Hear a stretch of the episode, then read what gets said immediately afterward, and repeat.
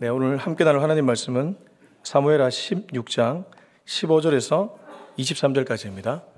네, 사무엘하 16장 15절에서 23절까지의 말씀을 우리 같이 읽도록 하겠습니다. 압살롬과 모든 이스라엘 백성들이 예루살렘에 이르고 아이도볼도 그와 함께 이른지라 다윗의 친구 아렉 사람 후세가 압살롬에게 나아갈 때 그에게 말하기를 왕이여 만세 왕이여 만세하니 압살롬이 후세에게 이르되 이것이 내가 후, 친구를 후대하는 것이냐? 내가 어찌하여 내 친구와 함께 가지 아니하였느냐 하니? 후세가 압살롬에게 이르되 그렇지 아니하나이다. 내가 여호와와 이 백성 모든 이스라엘의 택한 자에게 속하여 그와 함께 있을 것이니이다. 또 내가 이제 누구를 섬기리이까? 그의 아들이 아니니까? 내가 전에 왕의 아버지를 섬긴 것 같이 왕을 섬기리이다 아니라. 압살롬이 아이도벨에게 이르되 너는 어떻게 행할 계략을 우리에게 가르치라 하니? 아이도벨이 압살롬에게 이르되 왕의 아버지가 남겨두어 왕궁을 지키게 한 후궁들과 더불어 동침하소서 그리하면 왕께서 왕의 아버지가 미워하는 바 됨을 온 이스라엘이 들으리니 왕과 함께 있는 모든 사람의 힘이 더욱 강하여 지리이다 아니라 이에 사람들이 압살롬을 위하여 옥상에 장막을 치니 압살롬이 온 이스라엘 무리의 눈앞에서 그 아버지의 후궁들과 더불어 동침하니라. 그때의 아이도벨이 베푸는 계략은 사람이 하나님께 물어서 받은 말씀과 같은 것이라. 아이도벨의 모든 계략은 다윗에게나 압살롬에게나 그와 같이 여겨졌더라. 아멘. 네, 그리웠습니다. 네, 진심입니다. 어, 조선 초기 문신 중에 성산문 박팽년 신숙주라는 인물이 있습니다.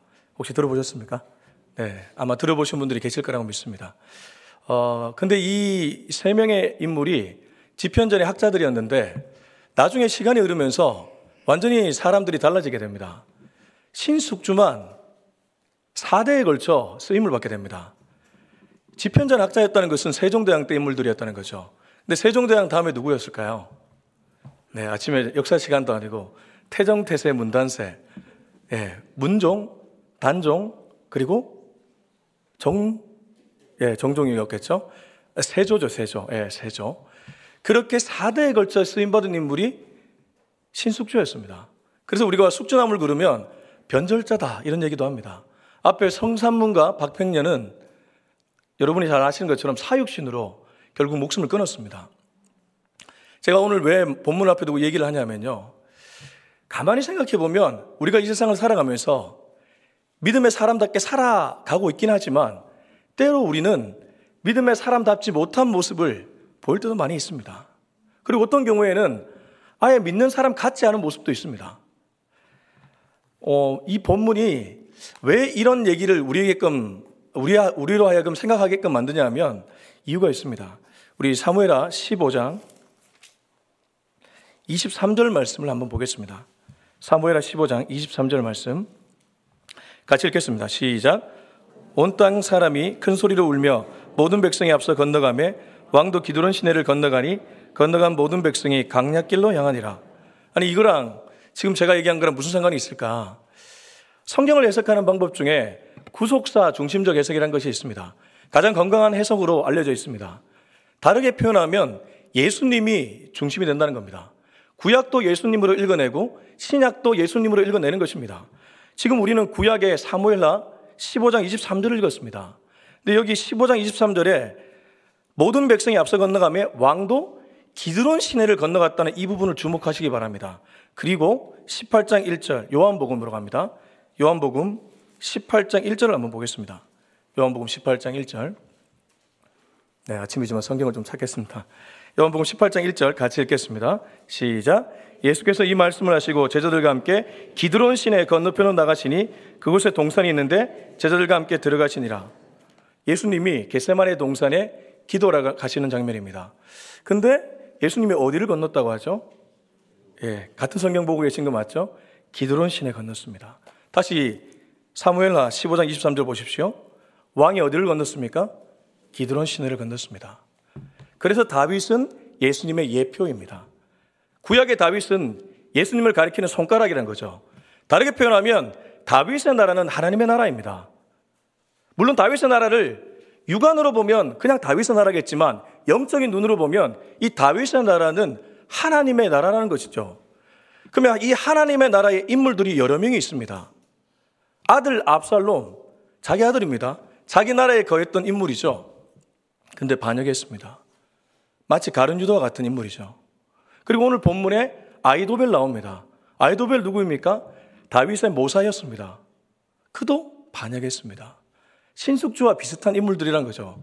근데 후세가 어떤 인물입니까? 성경에 보면 후세는 아렉 사람으로 얘기합니다. 이 아렉 사람은 사실 이방인입니다. 나와 가까이 있지 않는데 그 사람이 오히려 나를 좋아하는 거죠. 우리도 그럴 때 있지 않습니까? 내 가족이 내 마음을 몰라줄 때가 더 많이 있잖아요. 나와 가까운 사람들이 오히려 내 마음을 더 몰라주고 멀리 있는 사람들이 내 마음을 더 알아줄 때가 있는 것이죠. 자, 오늘 말씀 보겠습니다. 16장입니다. 15절, 16절 우리 같이 읽겠습니다. 시작. 압살롬과 모든 이스라엘 백성들이 예루살렘에 이르고 아이도벨도 그와 함께 이른지라 다윗의 친구 아렉 사람 후세가 압살롬에게 나갈 때에 그에게 말하기를 왕이여 만세, 왕이여 만세하니 압살롬은 호기롭게 반역을 했고 거의 성사 직전입니다. 15절에 보면 압살롬과 모든 이스라엘, 압살롬을 따르는 모든 무리들이 예루살렘 성에 진입했습니다.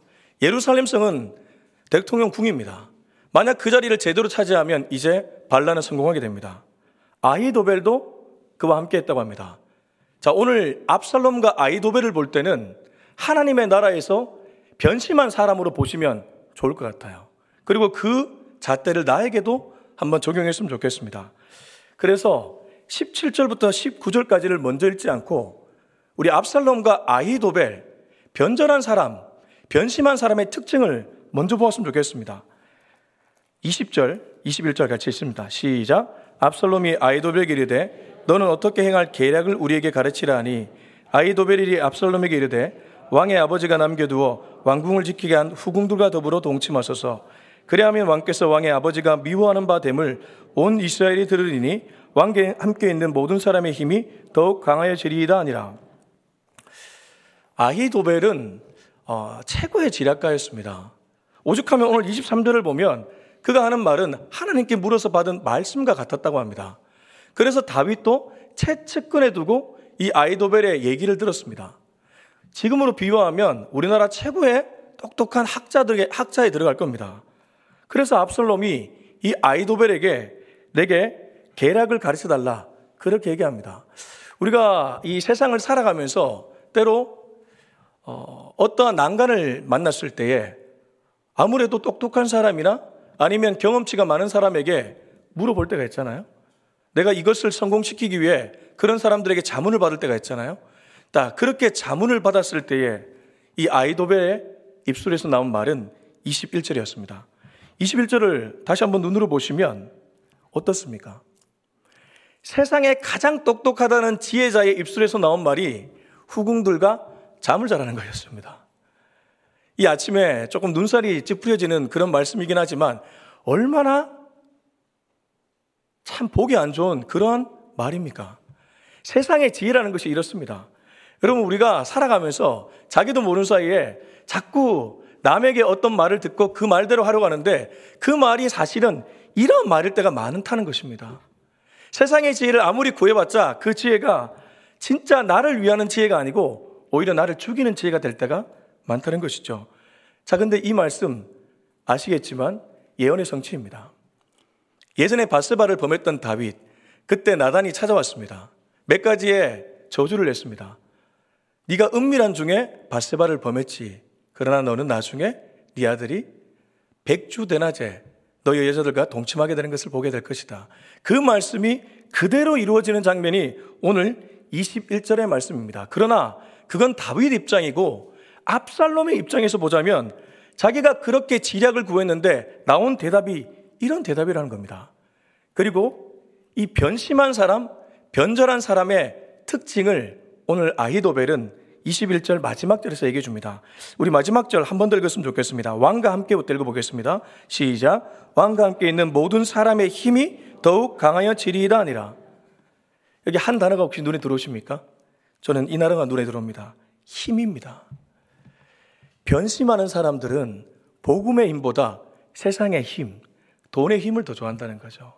신앙생활을 하면서도 이 힘을 여전히 좋아하고 있다면 사실 나는 엄밀히 말하면 신앙생활 제대로 하는 사람 아닙니다. 오히려 힘이 빠지면 빠질수록 신앙생활 제대로 하는 사람이죠. 저는 제가 개척을 하면 그래도 사람들이 좀 많이 와줄 줄 알았습니다. 완전 착각이더라고요. 내가 할 수 있는 게 아무것도 없더라고요. 내 힘을 의지하면 의지할수록 되는 것이 아무것도 없더라고요. 여러분 세상살이 살아보셔서 알잖아요. 힘을 준다고 일이 됩니까? 절대 그렇지 않습니다. 근데 오늘 아이도벨은 힘을 얘기하고 있습니다. 왕이여, 힘을 가지소서. 세상 사람들이 추구하는 방식이 이 방식이란 겁니다. 우리는 정반대로 가야 될 줄로 믿습니다. 저와 여러분은 세상이 구하는 힘이 아니라 복음이 주는 힘. 하나님의 어리석음이 사람보다 지혜롭다. 하나님의 연약함이 사람보다 강하다. 이 말씀을 붙잡을 수 있는 저와 여러분이 되었으면 좋겠습니다. 자, 그리고 나서 이제 압살롬의 모습을 보여줍니다. 22절입니다. 읽습니다. 시작. 이에 사람들이 압살롬을 위하여 옥상에 장막을 치니 압살롬이 온 이스라엘 무리의 눈앞에서 그 아버지의 후궁들과 더불어 동침하니라. 저는 이 구절을 읽는데 예전에 읽었던 동화가 하나 떠올랐습니다. 그 혹시 벌거벗은 임금님 아십니까? 벌거벗고 가는데 본인은 부끄러움을 전혀 몰라요. 근데 사람들은 벌거벗었다고 얘기하는데 나중에 어린아이인가요? 왕이 벌거벗었다고 얘기를 하죠. 그 아이의 눈은 맑은 눈이기 때문에 다 세상의 때로 찌드니까 그 벌거벗었는데도 벌거벗은 줄 모릅니다. 지금 압살롬이 그러한 모습입니다. 그렇게 세상의 지혜를 구해서 아이도벨의 지략으로 후궁들과 동침을 하게 됩니다. 근데 여기서도 저는 눈에 들어오는 단어가 하나 있었습니다. 22절 초반절을 보면 이에 사람들이 압살롬을 위하여 압살롬을 위하여 이 일을 했다는 겁니다. 가끔 사람들이 나를 위해서 뭘 해줄 때 오히려 그게 위기일 수 있습니다. 목회자의 경우에는 가끔 성도님들이 정말 맛있는 음식도 대접해 주시고 순수한 마음으로 할 수도 있습니다. 그리고 좋은 옷도 사주실 수도 있습니다. 순수한 마음으로 그럴 수도 있습니다. 근데 그게 당연하다고 생각하는 순간 그 사람은 점점 변질되어 가는 것이죠. 압살롬을 위해서 이들은 일을 했습니다. 근데 그게 압살롬을 위한 일이 아니었다는 것이죠. 압살롬은 지금 눈이 완전히 감겨져 있습니다. 변절자의 특징 중에 하나가 눈과 귀가 어두워지는 것입니다.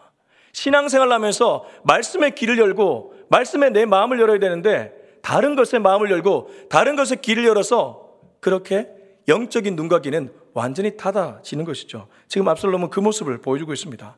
그리고 한 번 더 아이도벨을 얘기합니다. 23절입니다. 시작. 그때 아이도벨이 베푸는 계략은 사람이 하나님께 물어서 받은 말씀과 같은 것이라 아이도벨의 모든 계략은 다윗에게나 압살롬에게나 그와 같이 여겨졌더라. 얼핏 보면 아히도벨의 계략이 대단한 것처럼 그렇게 읽혀집니다. 근데 여러분 한 번 더 보십시오. 그때의 아이도벨이 베푸는 계략은 사람이 하나님께 물어서 받은 말씀과 같은 것이라고 했습니다. 말씀이라고 하지 않았습니다. 말씀과 같은 것이라고 했습니다. 이게 문제입니다. 간혹 영적으로 탁월하다고 생각하는 사람 중에 마치 자기가 하나님의 음성을 들은 것처럼 그렇게 말하는 사람들이 있습니다. 하나님의 말씀인지 아닌지 두렵고 떨리는 마음으로 그걸 바라보는 것이 아니라 마치 하나님의 말씀인 줄 알고 착각하며 그렇게 행동하는 사람들이 있다는 것입니다. 이거야말로 영적 교만 중에 최고봉입니다. 누구도 이 사람을 그 자리에서 끌어내릴 수가 없습니다. 여러분, 진짜 겸손한 사람은 누구입니까? 혹시 나침판 보시면 나침판이 저는 정확하다고 생각하거든요. 방향을 가리키는 나침판이 정확한데 나침판 잘 보시면 초침이 끝이 흔들립니다. 그게 진짜 정직하다는 것이죠. 내가 이 말씀이 맞을까 안 맞을까 두렵고 떨리는 마음으로 점검해 나가는 것. 그게 진짜 영적으로 탁월한 사람이라는 것입니다. 근데 교만한 사람은 어떻습니까? 마치 이것이 하나님의 음성인 줄 알고 확신하며 나갈 때가 많이 있습니다. 그렇게 해서 사람을 살리는 것이 아니라 도리어 사람을 죽일 때도 많은데 자기를 위할 줄은 몰라, 자기를 위하는 길인지는 몰라도 모든 사람들을 죽이는 길로 가는지도 모르고 그 길로 간다는 것이죠. 저와 여러분은 하나님 아, 말씀 앞에서 두렵고 떨리는 마음을 평생 가질 수 있기를 주의 이름으로 축원합니다. 자, 이제 마지막 후세 유행입니다. 자, 우리 다시 한번 16절, 17절 읽도록 하겠습니다. 지금까지는 변절자, 변심하는 사람들을 보았다면 이제 그 모습을 지키는 사람, 복음으로 살아낸 사람을 한번 보겠습니다. 16절, 17절입니다. 시작. 다윗의 친구 아렉 사람 후세가 압살롬에게 나갈 때에 그에게 말하기를 왕이여 만세, 왕이여 만세하니 압살롬이 후세에게 이르되 이것이 내가 친구를 후대하는 것이냐? 내가 어찌하여 내 친구와 함께 가지 아니하였느냐 하니. 자, 17절까지 읽겠습니다. 이 말씀까지 읽으면 사실 후세가 진짜 다윗의 사람인가 약간 헷갈립니다. 물론 이전의 말씀을 보면 다윗과 주고받았습니다. 얘기를 주고받았죠. 너는 나에게 있지 말고 성 안으로 들어가서 압살롬에게 이렇게 이렇게 행동해라. 그렇게 얘기하긴 했습니다. 그러나 그 짧은 순간에 후세도 아 다윗 아닌 것 같은데 그냥 압살롬이 왕궁 차지하면 내가 그만 이 사람한테 갈까? 왜 후세라고 그 생각 안 들겠습니까? 충분히 그럴 수 있잖아요. 자 그런데 후세의 이 말만 봐서는 우리가 과연 후세가 정말 변심하지 않았는지 알 수 없다는 것이죠. 왕이여 만세, 왕이여 만세. 왕이 오고 있습니다. 그 오고 있는 아, 직 왕은 아니죠. 왕이 되기 직전의 사람.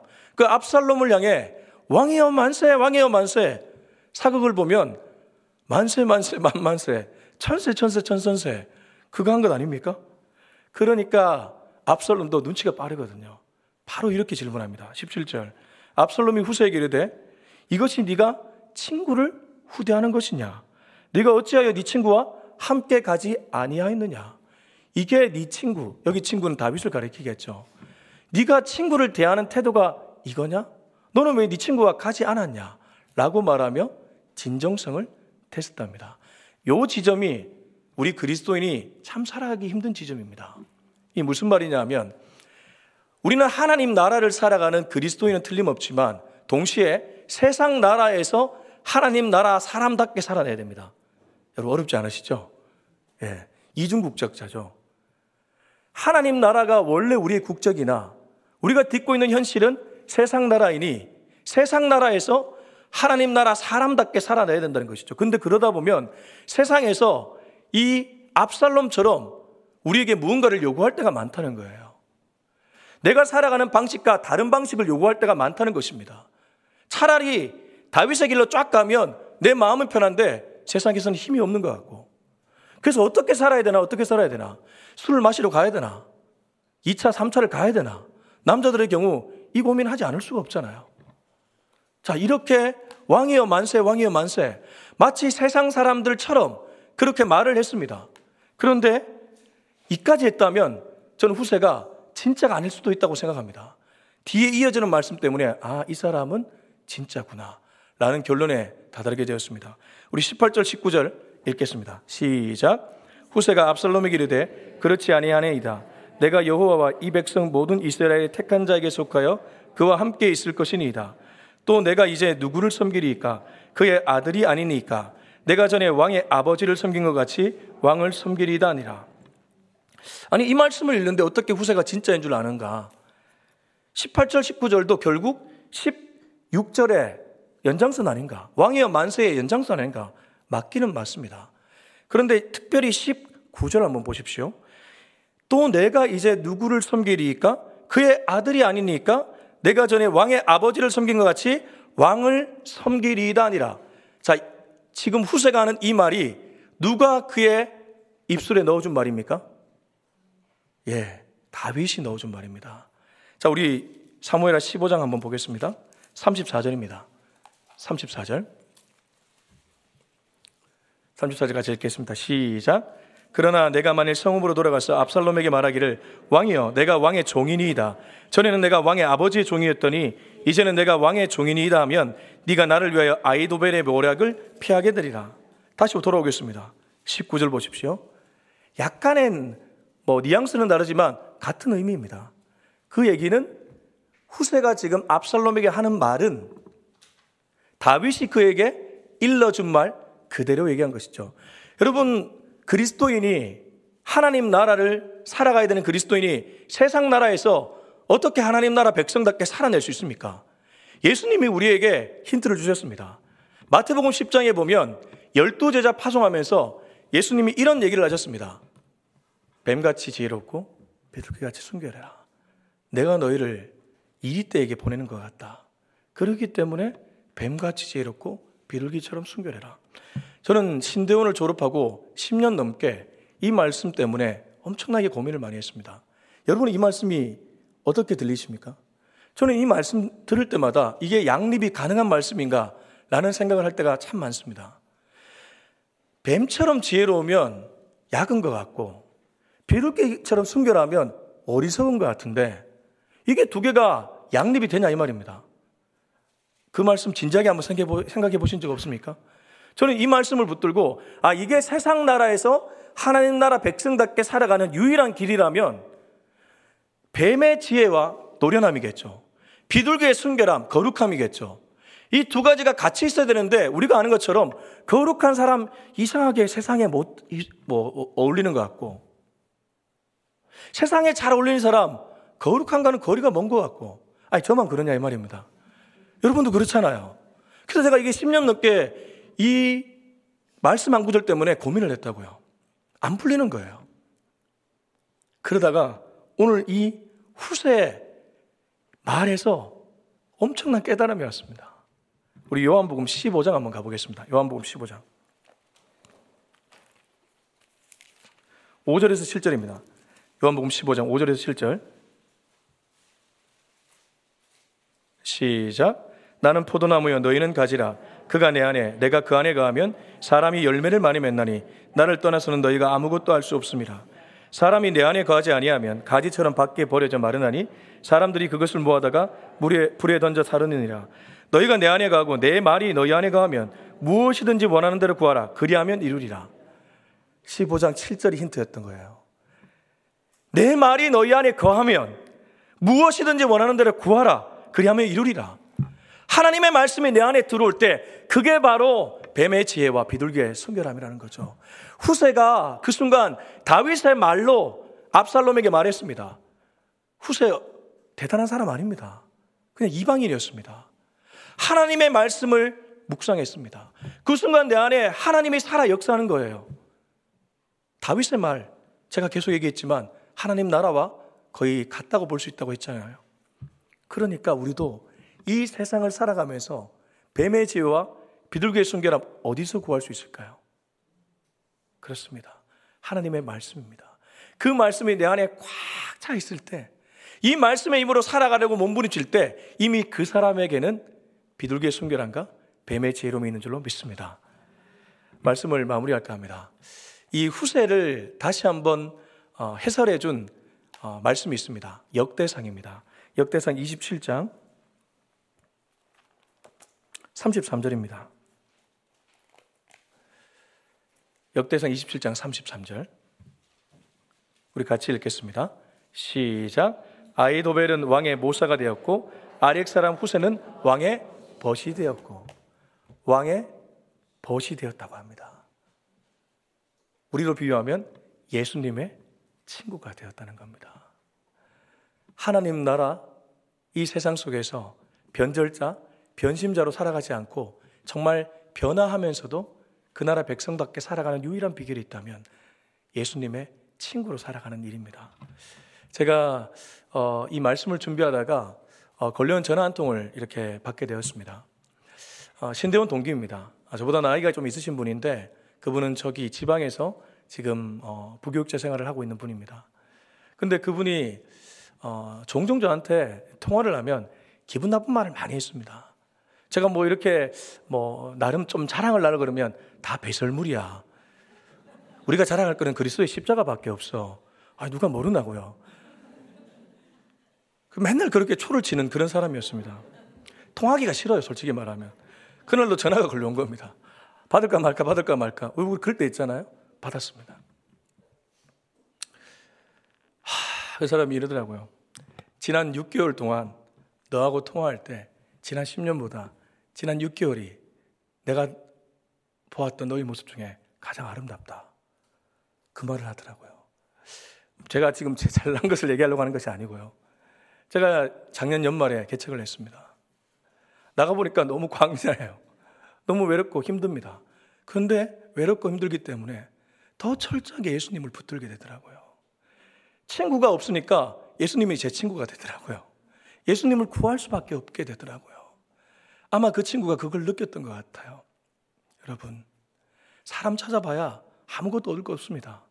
예수님이 모든 것을 줄 수 있는 분입니다.